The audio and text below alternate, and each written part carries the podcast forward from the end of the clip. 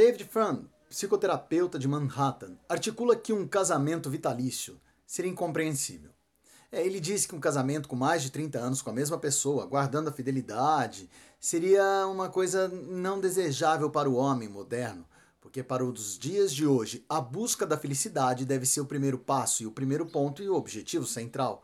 E ele identifica que um casamento vitalício, ele não traria a felicidade, porque teríamos constrangimentos, mágoas, iras, contendas durante este tempo. E, então, a busca pela felicidade traria inegavelmente a separação.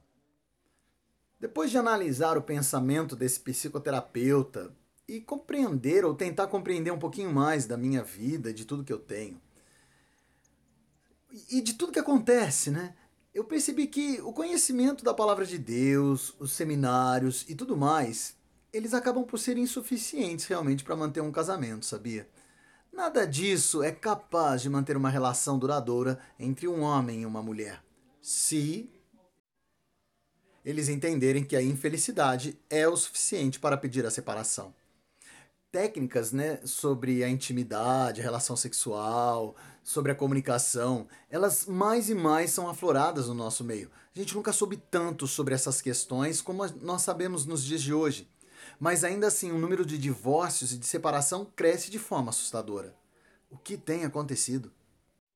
Enfim, existe um projeto nos Estados Unidos, I Still Do, eu ainda aceito, que busca fomentar a ideia de que o casamento vitalício ainda é a melhor opção e é possível sim.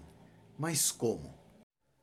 Isso somente será possível quando eu entender o real propósito de Deus. E o propósito de Deus não é simplesmente termos um relacionamento de se deitar com uma outra pessoa. O propósito de Deus é termos um relacionamento de intimidade, conhecendo a outra pessoa e nos comportando tal qual Deus o é, sendo imagem e semelhança do nosso Criador, que nos amou de tal forma que se entregou pelas nossas vidas. Tá aí, se entregou. Ele não recebeu, ele deu. Quando entendemos então que o projeto chamado família é um projeto de Deus e que o relacionamento deve ser algo parecido com uma criação, vamos começar a perceber que sim, é possível ter um casamento duradouro, vitalício, e que é possível sim, neste casamento, alcançar a felicidade. Mas será que isso é fácil? É. Não, não é fácil. Nós vamos perceber nas próximas semanas, falando mais sobre isso, que é uma situação muito difícil. Muito difícil mas que sim, é possível. Eu quero acreditar. Eu ainda aceito. Eu quero que o meu casamento venha a ser uma representação clara do meu Criador. Um relacionamento de intimidade, onde eu conheço bem a pessoa com quem estou casado e ela a mim. Eu não simplesmente deito com ela, mas eu compartilho com ela o meu viver, dando e não somente recebendo.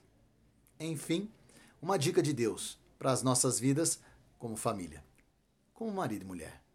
Bora tentar conhecer o outro e entregar mais do que receber. Tá aí uma boa dica. Uma semana gostosa para você, viu? Uma semana de felicidade, de alegria, contentamento, entrega e amor.